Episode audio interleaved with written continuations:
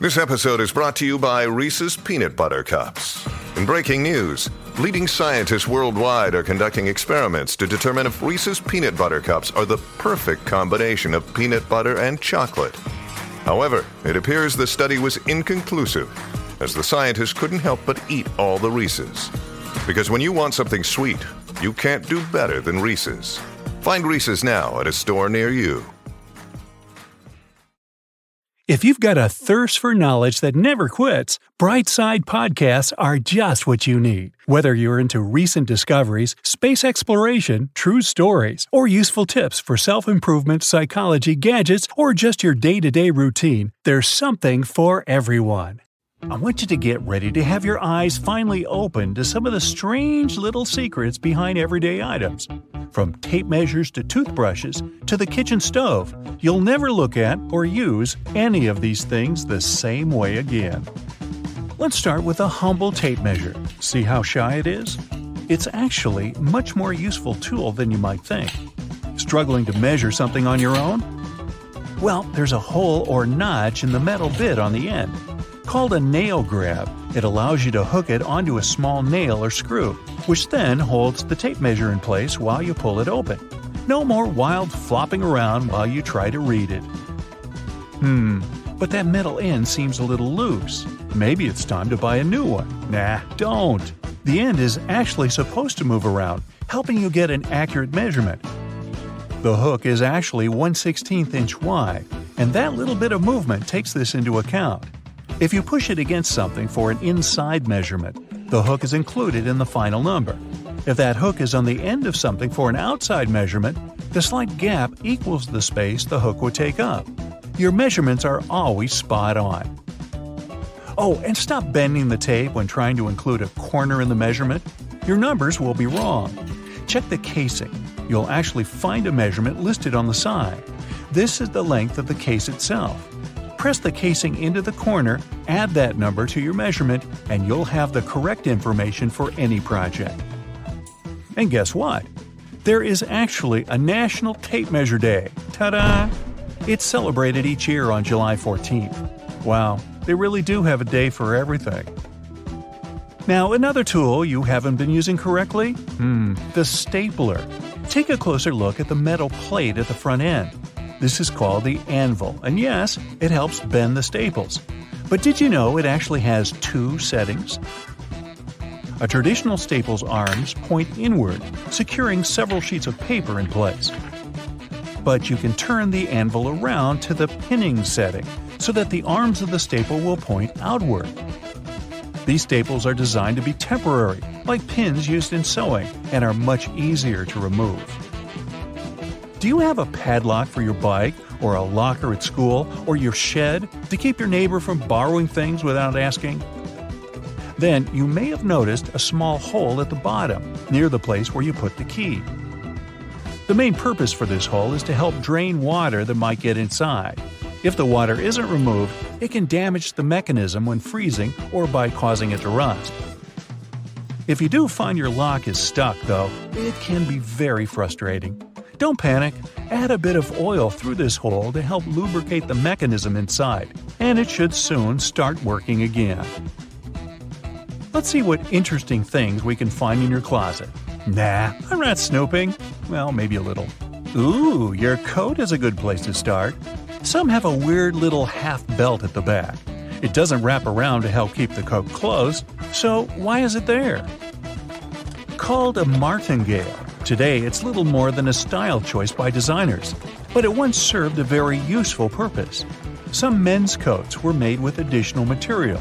The belt held that extra fabric in place. When the belt was undone, the jacket would open up wider and become a useful blanket. Very handy for when people were traveling and didn't have room to carry extra sleeping gear. Often, when you buy a new jacket or a fancy piece of clothing, it will come with a little bag that includes a few extra buttons and a little square of the fabric the garment was made with. The buttons are extras in case you lose one. That swatch of fabric, however, has several uses. Many people believe it can be used for patching small holes, but it also allows you to test your cleaning products on it. This way, you don't ruin your item the first time you toss it into the washing machine. It's better for that little swatch to turn a horrendous pink than your beautiful new coat. Bonus tip: carry that swatch with you when you go shopping. It'll help when you're looking for a matching outfit.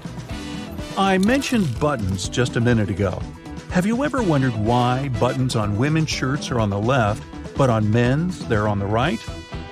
Well, there was a time when the side the buttons were on would indicate your social status. If you were a commoner, you would be dressing yourself, and these buttons would be on the right, easier for a right-handed person to do up. If you were wealthy and male, you would still probably be dressing on your own. But if you were a wealthy woman, you often had a chambermaid helping you put on clothing, especially during times like the Renaissance and the Victorian era, where women's clothing would be quite elaborate, with everything from petticoats to corsets and bustles to consider.